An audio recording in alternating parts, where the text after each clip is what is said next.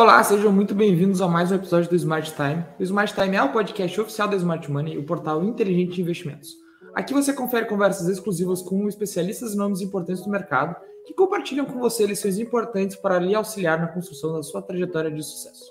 Como você já sabe, o programa agora é transmitido ao vivo aqui no YouTube da SM todas as quintas-feiras. Caso você tenha perdido alguma parte do programa, precise sair mais cedo ou alguma coisa do tipo, pode conferir o conteúdo na íntegra, tanto aqui no YouTube quanto na sua plataforma de streaming de áudio favorita, onde os episódios são postados todas as sextas-feiras. Sou o Guilherme Guerreiro e hoje eu estou acompanhado do Felipe Guerra, que é agente auge... Felipe Guerra, que é agente autônomo de investimentos e sócio na Messi Investimentos. É... Boa noite, Felipe. Bem-vindo novamente ao Smart Time. Como é que vai? Como é que tá, Guilherme? Eu vou muito bem. Porto Alegre esfriando aqui, começando a chover acabou a nossa alegria do, veran, do veranico de, ju, de julho. Mas nada, voltando ao natural. É, aqui, aqui na, na região sul do, do, Rio Grande do Sul também já, já acabou o veranico de julho, já hoje já choveu bastante de manhã, tá bem complicado o clima aqui. É bom, pessoal, o Felipe né, já participou aqui do Smart Time com a gente, e hoje ele está aqui de volta para a gente falar sobre o desempenho da economia brasileira até aqui em 2022. A gente vai falar um pouquinho sobre inflação, né, como é que está uh, essa desaceleração da inflação, se ela está realmente acontecendo. A gente vai falar do desempenho do PIB brasileiro até aqui, perspectivas para o segundo semestre. A gente vai falar um pouquinho de bolsa também. Então fica ligado que vai ser bem interessante. Felipe, conversando da, de inflação, né, que eu acho que é o tema do ano, não só no Brasil, mas como basicamente no mundo inteiro, né? Eu acho que todo mundo sofrendo com, com essa escalada da inflação aí no mundo e o Brasil não é diferente. É, a inflação brasileira alcançou o pico ali de 12,13% em 12 meses no mês de abril. Ela vem uh, desacelerando levemente, ela está atualmente em 11,89%, segundo os dados de, de junho. É, a gente está vendo a inflação de fato desacelerar, Felipe. A gente teve o IPCA 15 nessa semana apontando aí para 0,13 no mês, que levaria para 11,39 nos últimos 12 meses. A gente está vendo essa inflação realmente desacelerar, Felipe?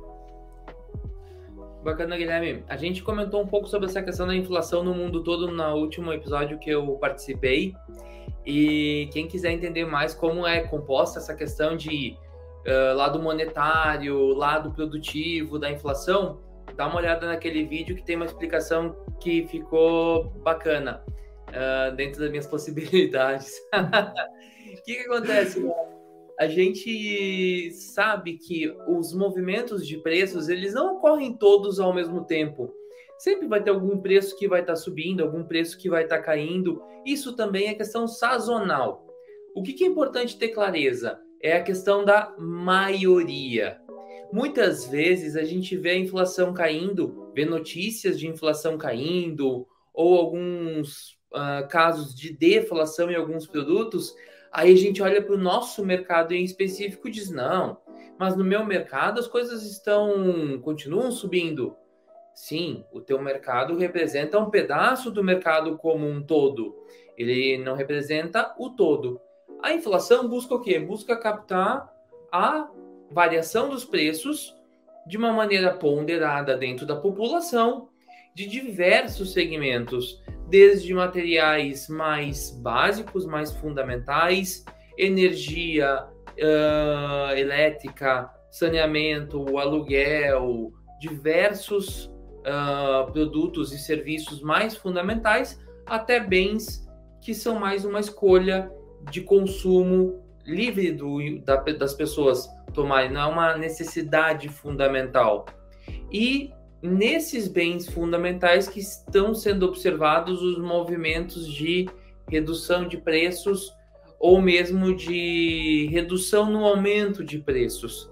E então a nossa perspectiva de inflação que para o início do ano é que ela ficasse lá no final do ano na casa de 9, entre 8,5% e 10%, já está apontando para 7,5% e semana após semana, todos os boletins focos apresentados pelo Banco Central apresentam uma nova perspectiva de queda. Então, essa é uma realidade que, sim, nós estamos passando, muito em função do que? Muito em função do Brasil ter sido um dos primeiros países, se não o primeiro grande país, a aumentar os juros para conter a inflação. Uh, perspectiva também de juros no final do ano, lá em janeiro, dezembro do ano passado, não era finalizar o ano de 2022 com juros a 13,75, 14% ao ano, algo que foi sendo construído ao longo do ano, conforme o mercado viu a necessidade do aumento de juros para controlar essa, essa inflação. Então, o Banco Central brasileiro tomou medidas duras, amargas, sim, mas que obviamente depende muito da visão de quem está falando contigo, Guilherme, mas dentro dos mecanismos disponíveis na, na mão do Banco Central, essa, querendo ou não, é a forma mais efetiva de você controlar a inflação. Excelente. E falando, né, tu falou da, da Selic, ela deve receber mais um aumento residual agora na semana, nessa próxima semana, na, na próxima reunião do Copom. É, mas, ao mesmo tempo, o, a inflação ela vem desacelerando, né? As perspectivas de inflação estavam olhando aqui no, no portal da Smart Money, e no final de junho o Banco Central admitiu que o IPCA fecharia o ano acima da meta, né? A meta era de 3,25%, é, o teto da meta seria 4,75%, é isso, né? 4,75%. Normalmente é um ponto e meio para cima, sim. Isso. E o, o BC já, já confirmou que a inflação deve estourar a meta esse ano. E nesse final de junho, a, a estimativa do BC na, nas projeções era de 8,8% de inflação no ano essas uh, estimativas de inflação elas vêm diminuindo. No último relatório Focus, publicado nessa segunda-feira, a estimativa de inflação já está em 7,30 para o ano de 2022. E aí eu te pergunto, Felipe, é, que fatores né, continuam a pressionar o aumento dos preços hoje? E se a gente deve ver a inflação realmente abaixo dos 10% a, a, ainda em 2022, né? Tudo tem indicado para isso, mas se na tua, na tua visão, assim, essa inflação está realmente é, apontando para uma desaceleração, né? Ficar finalmente abaixo dos 10% depois de um bom tempo. Bacana. Um, alguns pontos ali. Vamos dividir a tua pergunta ali em duas. Quais são os fatores que continuam pressionando a inflação, o aumento de, de preços de alguns segmentos que uh, ainda segura essa inflação acima da meta. Primeiro é a inflação que a gente carregou ao longo do primeiro semestre. Você não consegue descartar tudo o que nós uh, passamos ao longo do primeiro semestre e daqui para frente a gente não considerar mais. Ou seja, boa parte da inflação que a gente vai avaliar no final do ano foi realizada no primeiro semestre. Segundo ponto que afeta isso, Dólar afeta porque o dólar é o principal preço de uma economia. Querendo ou não, nós lidamos com a economia global através principalmente do dólar. Ah, mas tem o euro também. Sim, o euro agora tem até a paridade com o dólar. Então, assim, a variação positiva do dólar perante o real também impacta no aumento de preços. Vamos lá, o impacto do aumento na taxa de juros também afeta a questão do dólar. Porque quando você aumenta a taxa de juros, você gera um incentivo para que investidores internacionais migrem os seus recursos para cá, pressionando o dólar para baixo. Esses são alguns pontos ali que são relevantes entender para por que a inflação continua ainda subindo. Ponto positivo para isso, para o outro lado, é que sim, cada vez, cada avaliação que a gente vê do IBGE, da FGV, que são os principais uh, institutos de pesquisa que medem inflação do consumidor, você vê diversos segmentos tendo ou manutenção ou queda de preços. E ocorre uma possibilidade, uma probabilidade, sim, de ao longo dos próximos meses a gente vê alguns movimentos de deflação uh, no Brasil. Vamos lá, principalmente porque cadeia produtiva que depende de combustível, cadeia produtiva que depende de energia. Ambos uh, tiveram reduções através reduções de preço de consumo através da redução de impostos ou mesmo através da redução do preço internacional. E isso tem afetado esses segmentos que vão levar essa queda de preço até seus fornecedores, vindo dos seus fornecedores até seus clientes, até o cliente final. Ou seja, esse tipo de equilíbrio ocorre, ocorre numa velocidade razoavelmente rápida. A gente pode ver isso pelas uh, diretamente, óbvio que não é só isso, pessoal. Não, mas a gente vê de maneira mais clara na bomba de combustível, mas isso afeta toda uma cadeia de produção e isso tende a levar uma redução na taxa de inflação. Uh, pode ocorrer, inclusive, alguns períodos, alguns meses de deflação. Então, a gente tem esses dois, das duas perguntas, uma por esse caminho, dólar uh, ainda pressionado, e sim, estamos caminhando para isso. É óbvio que eu não estou considerando aqui, Guilherme, um ponto que é crucial, guerra na Ucrânia e da Rússia. Nós já falamos sobre esse tema na nossa última conversa, mas dado o caminho, o tempo que essa guerra permanecer afetando as cadeias de produção, pode continuar afetando o aumento de preços de diversos segmentos e a partir daí continuar pressionando a inflação como um todo. Mas esse, é, esse, esse ponto é um ponto extra para essa conversa de hoje. Não, excelente. Até falando um pouquinho né, de, de Rússia e Ucrânia, é, é uma questão para ficar bastante de olho mesmo né, quanto à questão da inflação, porque a gente está vendo, por exemplo, uma questão que é, que é importante até de explicar para o ouvinte, quando se explica essa questão logística de como o conflito impacta né, o aumento dos preços, é que é, é o mercado de energia pode ficar muito pressionado caso esse conflito não tenha sido resolvido até o início do verão no hemisfério norte, né, Felipe? E isso pode impactar severamente é, os preços de diversas commodities, como por exemplo o petróleo, né, que, é, que pode que, que tem um impacto na cadeia inteira aqui no Brasil. Bacana. Uh, essa é uma, esse é um ponto fato uh, principal de, de contaminação do Brasil em relação à questão Rússia e Ucrânia, tanto por esse lado quanto pelo lado das commodities agrícolas. O Brasil é um dos maiores exportadores, se não maior, é o maior exportador do mundo de soja e dentre os produtos uh, do agronegócio, a gente se encontra entre os maiores exportadores de diversos segmentos. Ou seja, nós importamos muito o quê?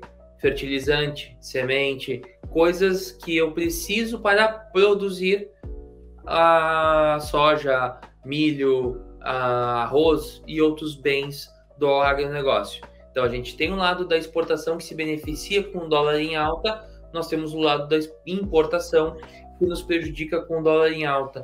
Só que não é uma questão de preço, né, Guilherme? É uma questão de oferta. Você não tem essa oferta e isso prejudica muito a cadeia de produção. Basicamente, esses seriam os dois maiores fatores que afetam o Brasil. Qual que é a vantagem do Brasil nesse cenário global de escassez de energia, fontes de energia? O Brasil consegue ter uma matriz energética focada principalmente em energia renovável, principalmente em hidrelétricas. Aonde que a gente sofreu muito? 2021, a gente teve uma das maiores secas do Brasil. Se você pegar lá índices pluviométricos, palavra difícil de falar, mas saiu. índices pluviométricos, índices de geração de energia elétrica, hidrelétrica, índice de utilização de termoelétricas, você vai identificar que no ano passado foi um momento muito semelhante a níveis de água uh, em reservatórios que a gente teve no momento lá em, no apagão, acredito que foi 2001, se não me falha a, a memória. Ou seja, pelo fato de nós termos essa matriz energética que não depende majoritariamente de petróleo e de gás, como é o caso europeu, e gás oriundo da onde? Da Rússia, que passa por quem? Pela Ucrânia, você não tem uma, um impacto tão profundo nessa questão do dia a dia do consumidor. Que o consumidor brasileiro, basicamente, ele utiliza energia produzida através das hidrelétricas, principalmente. E o Brasil, querendo ou não, tem uma, uma matriz de geração uh, energética uh, bem ampla. E também, agora a gente viu com diversas, diversos movimentos regulatórios, culminando agora com a privatização da Eletrobras, cada vez mais o setor produtivo, o setor privado uh, assumindo investimentos nesse tipo de nesse mercado. Ou seja, você não está dependendo tanto de um estado que tem uma dívida elevada, tem problemas fiscais em investir nesse mercado. Essas são as boas notícias. E também, graças a Deus, está chovendo esse ano. Excelente. É, falando de PIB, né, Felipe, a gente tem, tem visto algumas revisões bastante positivas em relação ao PIB brasileiro, né? É, pegando o boletim Focus, por exemplo, como referência, nessa segunda-feira as projeções do, do, mercado, né? O boletim Focus ele é feito consultando mais de 100 instituições financeiras é, e as suas projeções para diferentes áreas da economia brasileira.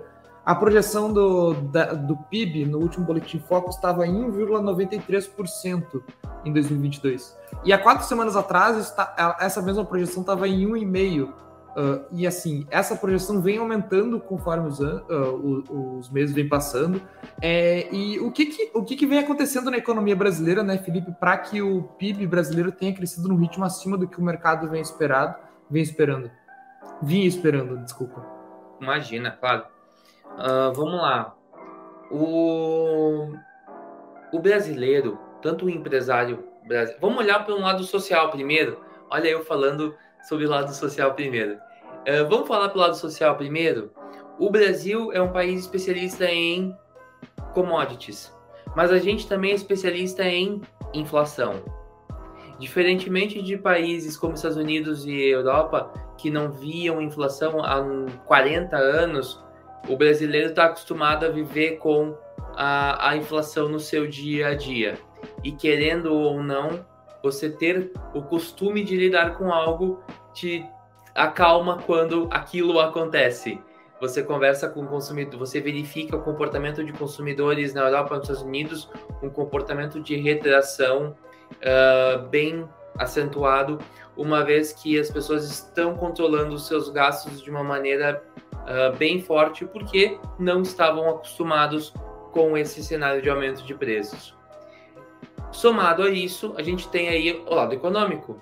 O Brasil é hoje, se não o país, se não, a gente não pode dizer que o Brasil é o país que tem a melhor produtividade em todos os segmentos da economia primária, mas a gente é uh, líder em produtividade em diversos segmentos da economia primária. Em um momento de aumento de taxa de juros, em um momento de escassez monetária, escassez de liquidez, normalmente as pessoas vão focar, os consumidores, e eu trago isso tanto pessoa física, quanto empresa, quanto governos, vão focar mais em artigos primários, em artigos de necessidade básica as famosas commodities. E o Brasil é um país que tem um foco muito grande, não diria foco, mas uma proeminência das commodities muito grande no PIB. E isso acaba arrastando os demais segmentos. Se você tem uma produção razoável sendo vendida a preços elevados, com uma produtividade interessante, você consegue gerar uma riqueza maior e a partir disso isso vai esse movimento influencia os demais segmentos da economia.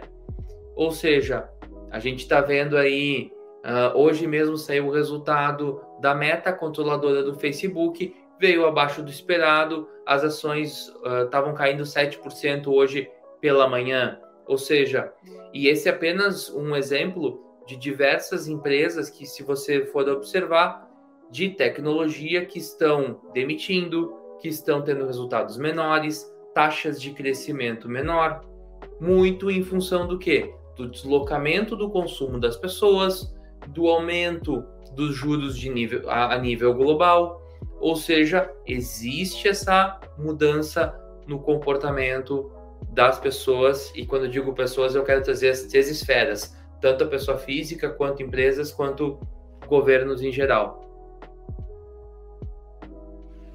É, e falando um pouquinho né, de, de que a gente pode esperar para esse segundo semestre, né, Felipe?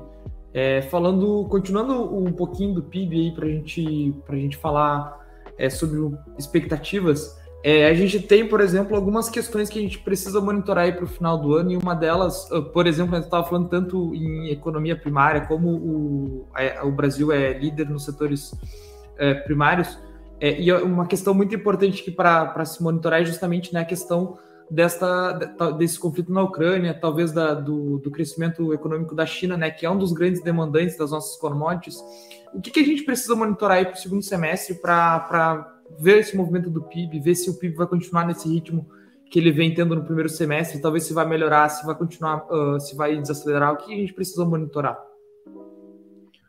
Você tem uma infinidade, literalmente uma infinidade de indicadores antecedentes que medem a, o crescimento ou não do produto interno bruto de um país, certo? Um índice bem famoso, eu vou trazer dois aqui, se você me permite, que são dois muito utilizados não só no Brasil, mas no Brasil e no resto do mundo, ou seja, você pode comparar ele, esses dois, com outros países do mundo. Primeiro, o famoso PMI, que é o índice de pesquisa de mercado dos compradores, de gerentes que fazem uh, investimentos nas empresas. Se eu fosse traduzir esse indicador, seria mais ou menos isso. Esse indicador mede a vontade de investimento de empresas privadas. Ele é medido no Brasil, na China, em diversos locais do mundo. Esse seria um indicador importante para a gente avaliar, para entender qual que é o principal direcionamento para a economia brasileira. E o segundo, que é muito forte no Brasil, tanto que é até interessante trazer essa, essa visão para quem está nos ouvindo agora. Pega o gráfico da Bolsa de Valores e compara com o índice de confiança do consumidor. Vocês, obviamente, comparar gráficos que não falam coisas uh, iguais não pode te levar a dizer que uma coisa causa a outra e nem que tem correlação, mas que por curiosidade é interessante ver que eles razoavelmente andam uh, de maneira semelhante também é um indicador interessante de verificar em relação a, a crescimento. Ponto relevante aqui, Guilherme, trazer é o seguinte: um, a pandemia, junto com a inflação uh, e o desemprego, causou uma das maiores perdas de poder de compra da população como um todo dos últimos anos. Você teve uma pressão sobre a massa salarial muito grande vindo tanto da, da pandemia, das demissões, uh, quanto do aumento dos preços. Ou seja, o consumidor, não porque ele não queira consumir, mas fatores externos levaram ele a consumir menos.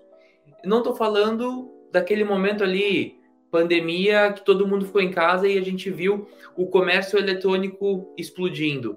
Estou falando desse pós-momento principalmente agora o ano de 2021. Reflexos aonde? Empresas do segmento de varejo. Ou seja, você tem esse reflexo direto. Óbvio, taxa de juros afeta bastante, mas a redução do poder de compra das pessoas foi muito. A taxa de variação foi muito grande nesse período.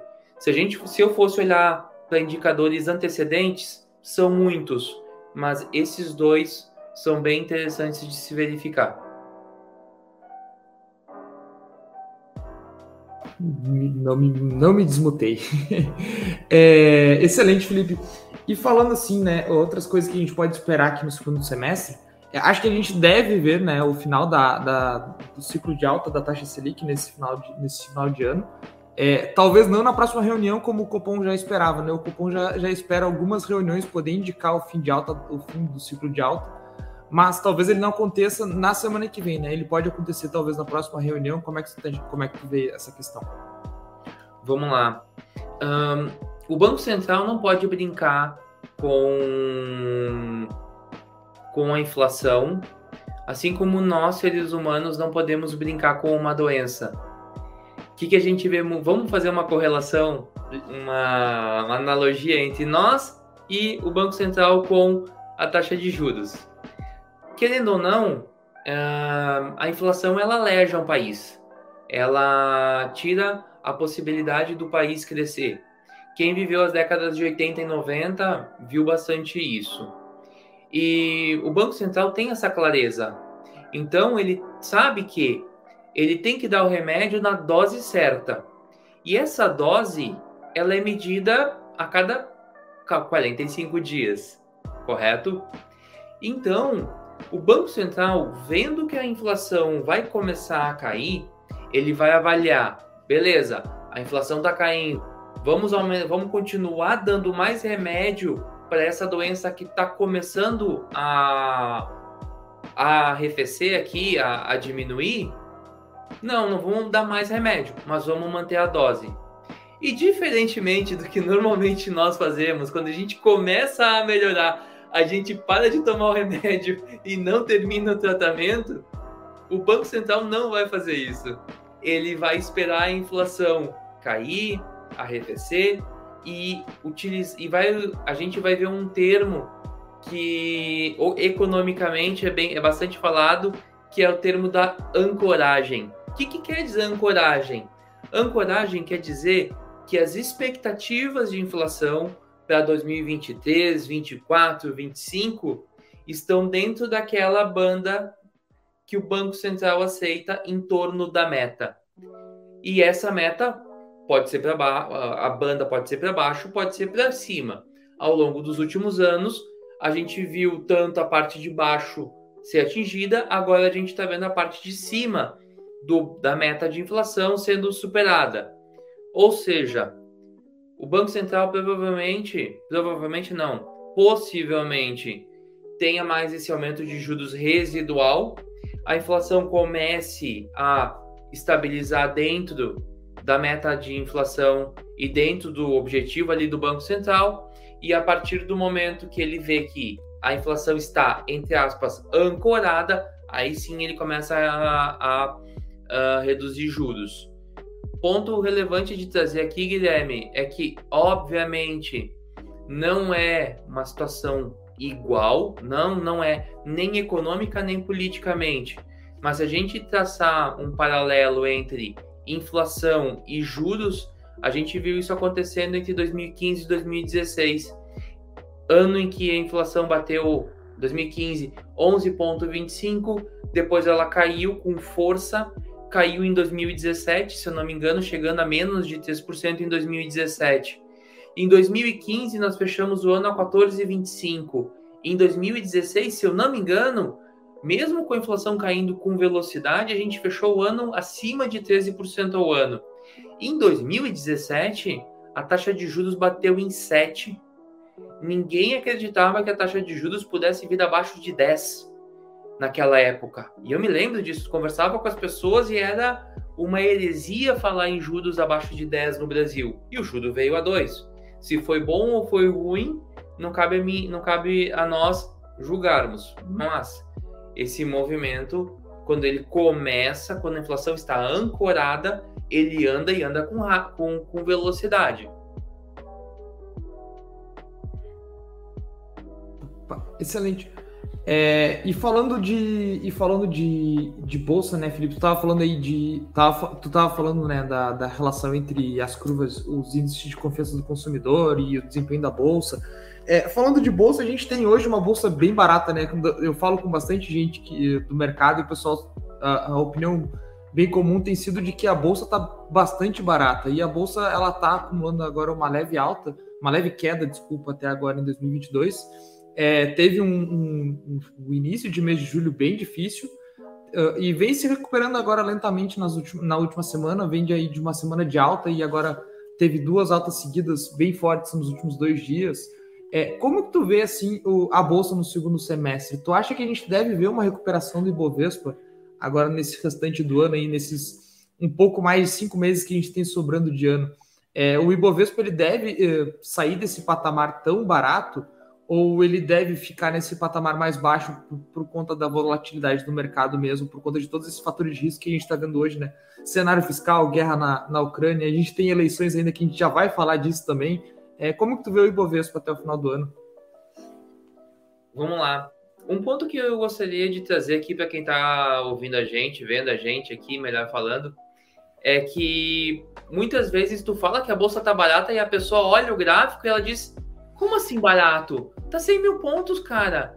Até em 2015, 2016 estava 40 mil pontos. Como é que tu me diz 60 mil pontos? Como é que tu me diz que a bolsa tá barata? Aí tu fala pra pessoa, não, ela tá mais barata do que a bolsa tava em 2001.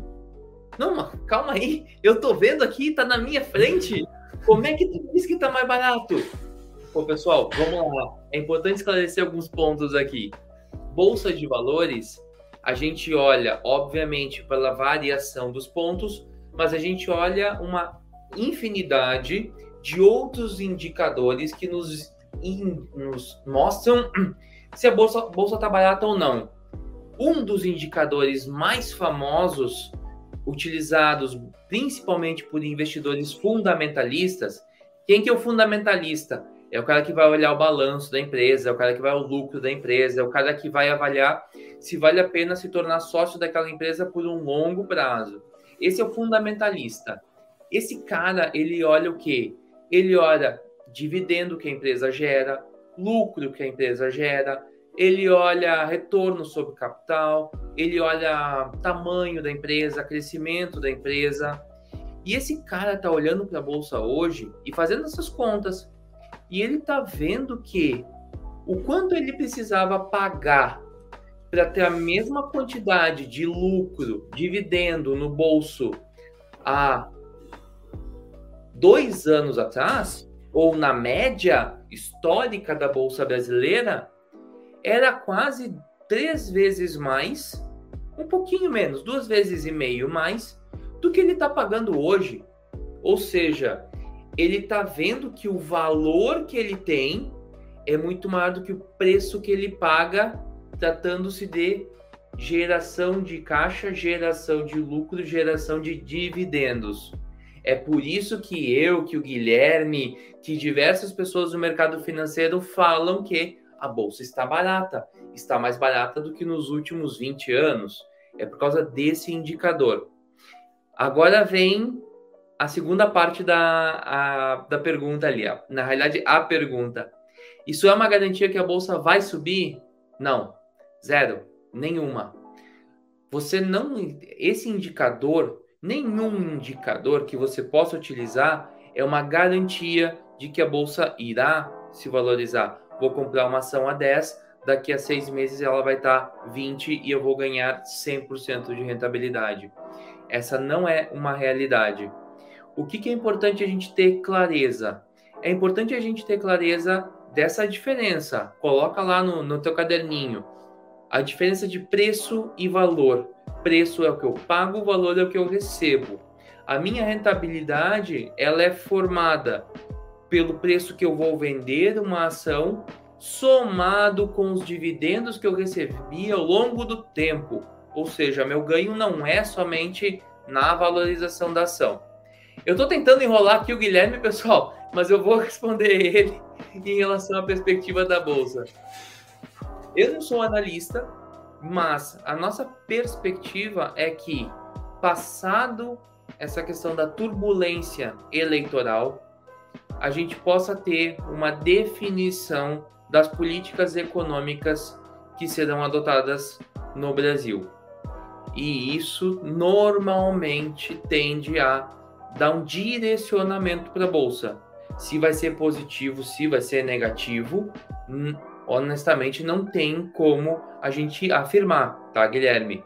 Fato é, as empresas brasileiras estão gerando um lucro, estão gerando um resultado acumulado ao longo do ano que, uh, dado o valor que elas estão negociando na bolsa, é muito maior do que a média dos últimos 20 anos.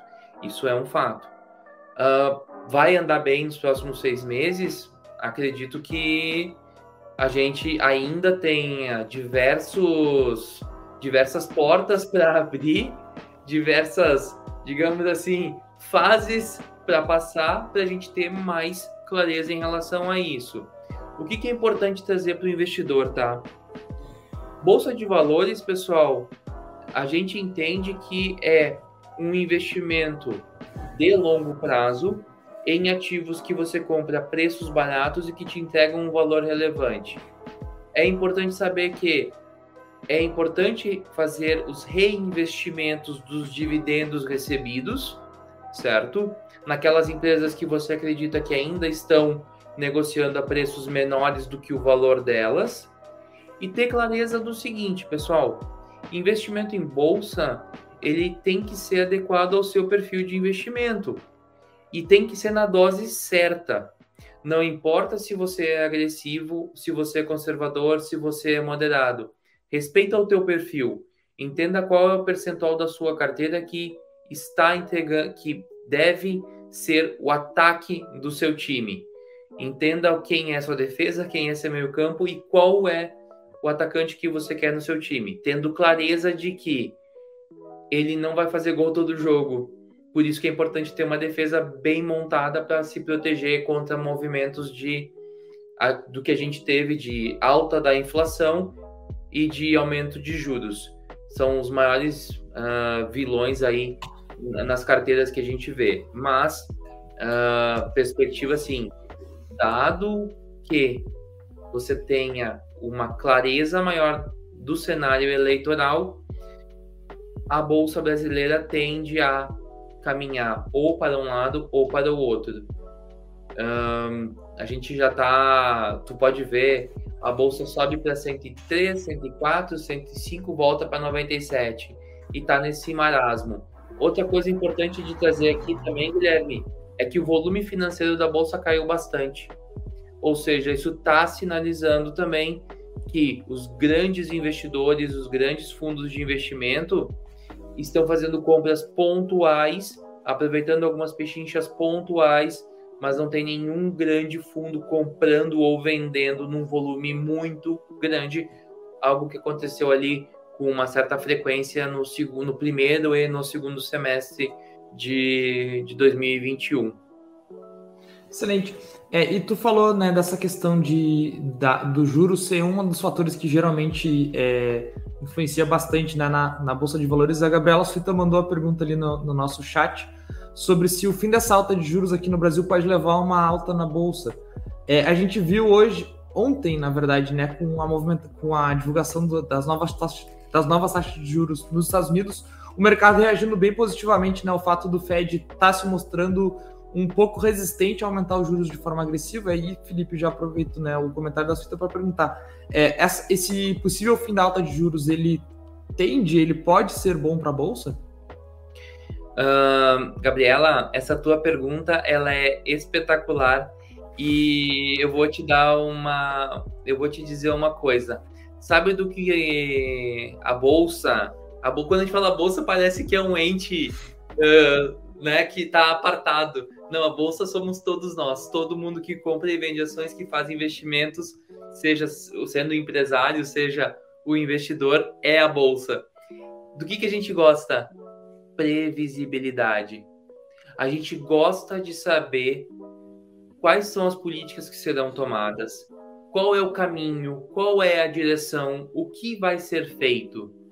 Se você perceber uh, nos grandes momentos de turbulência da Bolsa Brasileira, você vai identificar momentos de incerteza, tanto social quanto econômica. 2015, 2016, vai ter impeachment ou não vai? Quanto tempo a gente passou olhando as notícias sem ter nenhuma certeza se ia entrar em pauta no Congresso? A gente não sabia, a Bolsa sofreu. Uh, 2018, durante a greve dos caminhoneiros, exatamente a mesma coisa. Pandemia, exatamente a mesma coisa. Normalmente, quando a, a névoa diminui e a gente consegue ver o farol que nos guia um pouco mais claro, a gente começa a ver a praia, começa a ver onde estão as rochas, aonde que está o porto, que aí eu dou uma acelerada no meu navio para eu chegar um pouco mais rápido. Enquanto tá tudo com nevoeiro, eu não vejo farol, eu não sei onde eu tô, eu só tenho ali minha bússola para me ajudar a navegar, eu boto mais o pé no freio. Então, uh, se você pegar 2015 e 2016, que foram os anos que a gente teve as maiores altas taxas de juros, se eu não me engano, de 2010 em diante, você tem ali como sendo os dois melhores anos para comprar bolsa no Brasil. A bolsa multiplicou por dois, dois e meio de 2016 até 2019. Ou seja, é importante ter essa clareza de que juros em alta não quer dizer que a bolsa vai uh, ser um péssimo investimento uh, e que é importante a gente estar atento aos movimentos de oportunidade dentro desse mercado. E para isso, a gente conseguir ter clareza de qual é o percentual do nosso recurso que tem que estar tá alocado nesse, nesse tipo de investimento. Um, existem diversas regras uh, que falam sobre quanto que eu devo investir na bolsa. Uh, eu sei que muita gente gosta dessas regras, elas facilitam, elas te dão um norte ali sobre quanto que eu tenho que investir na bolsa. Eu já estou inventando outra pauta aqui, ó, Guilherme. Capaz, a gente já tem outras nos comentários que, que vai, ser, vai ser difícil de responder essa, hein, Felipe? Pode continuar. Boa. Uh, a gente vê que tem diversas regras. Eu não gosto de quase nenhuma delas, certo? Eu acredito que o perfil do investidor ele é composto por uh, conhecimento, experiência e disponibilidade. E isso são fatores muito pessoais de cada investidor. E você colocar isso numa cesta, num pacotão, uh, numa receita de bolo, só leva a uma coisa: a gente acerta para um e erra para e erra os outros 99. Então, tenha uma clareza de qual é o perfil de vocês, o que compõe o perfil de vocês para a partir daí determinarem aonde vocês vão investir. Não invistam em bolsa porque a bolsa está subindo, não invistam em renda fixa porque a renda fixa está subindo, não, não olhem para o passado, vejam qual ativo que mais subiu ou que mais caiu e vou comprar aquele. É importante a gente ter essa clareza. Investir olhando para o passado é que nem dirigir olhando o retrovisor. Não dá muito certo. Excelente. É, a gente tem mais uma pergunta aqui da Gabriela Suíta ali no nosso chat. Ela chamou, ela disse que vai aproveitar o tema de bolsa para fazer uma pergunta polêmica, Felipe. Essa é, a gente viu, principalmente no ano passado, alguns rumores né, de provavelmente uma, uma nova plataforma de negociação de ações no Brasil. É, tu acredita que a gente possa ter alguma possibilidade de concorrente da B3 no futuro próximo? Num futuro, sim. Possivelmente, sim. Próximo, probabilidade baixa. Assim. Excelente. Ó, coloquei a cara tapa, hein, Gabriela? Dessa aqui eu não. Dessa aqui eu fui um pouco mais direto. O que acontece? Excelente. Ah. É, e, e para fechar, Felipe, é, falando um pouquinho, né? Tu deu uma palhinha de, de eleições. É, como que a gente pode, o que que, o, quais são os principais fatores, né, que as eleições podem influenciar aí, tanto no mercado financeiro quanto no, na economia no geral? É, tu falou um pouquinho, né, de o mercado, a bolsa, principalmente gostar de previsibilidade, e a gente vê esses movimentos acontecendo nos Estados Unidos, por exemplo, muito se falou nos últimos, uh, nas últimas semanas sobre como o mercado estava esperando posicionamentos mais sóbrios do Fed para conseguir se guiar, e a gente viu o mercado nos últimos dias lá nos Estados Unidos tendo altas, mesmo com o, o risco de inflação, de recessão crescendo, né? É, e falando um pouquinho né, de eleições, quais são os principais fatores, onde tu acha que, é, que as eleições mais devem influenciar o mercado brasileiro e o que, que a gente deve ficar de olho? Um, vamos fazer um paralelo com as eleições desde 2014, tá, Guilherme? Um, qual foi o momento que a eleição de 2014 foi definido? Uma semana antes? Um dia antes, no dia, a eleição do Trump. em 2016, a Hillary Clinton tinha ganhado até as 11h30 da noite. A eleição de 2018, o presidente atual, Bolsonaro, ele, segundo a perspectiva de todos os analistas políticos, ele não chegaria no segundo turno. O Joe, Joe Biden, ele foi ganhar no, era, eu me lembro, estava todo mundo assistindo, era meia-noite e meia, uma hora da manhã, quando sinalizou que ele realmente ia ganhar. Ou seja, fazer qualquer previsão sobre uh, vantagem, desvantagem, vai ganhar, não vai ganhar, probabilidade, é algo que eu estava ouvindo palestra de uh, alguns economistas, analistas políticos e eles falando, pessoal, eleição no Brasil, a única coisa que as pesquisas hoje indicam, única coisa é que você não tem espaço para uma terceira via. Só isso. Qualquer tipo de inferição sobre ganha A, ganha C, ou ganhar ou ganha C, uh, você está literalmente dando um tiro no escuro. A gente observa ao longo dos últimos anos que as eleições estão sendo cada vez mais apertadas por uma, uma um posicionamento mais claro de um lado, mais claro de outro. E o pior disso, dessa situação como um todo é você identificar também uma abstenção muito elevada em todos os países uh, nas últimas eleições. Isso é algo que preocupa muito, uma vez que você tem uma parcela muito representativa da população que não está dando a sua opinião. E isso é algo que a gente sabe que contribui negativamente. Mas, fora isso, a gente não tem como trazer uma outra informação que não seja essa sobre o cenário eleitoral que a gente está passando hoje em dia. Excelente. É, muito obrigado, viu, Felipe? É, o Smart Time vai ficando por aqui. Eu espero que você que tá, tenha acompanhado essa live tenha curtido esse bate-papo, tenha entendido melhor um pouquinho da conjuntura econômica brasileira atual. É, lembrando que uh, esse episódio vai ficar disponível amanhã uh, à tarde no, no Spotify, nossa plataforma de streaming de áudio favorita. Essa semana, na sexta-feira, excepcionalmente não vamos ter o Short Squeeze. E aí, na segunda-feira, às 11 da manhã, como de costume, a gente tem o Boletim SM com o Juan Tasso.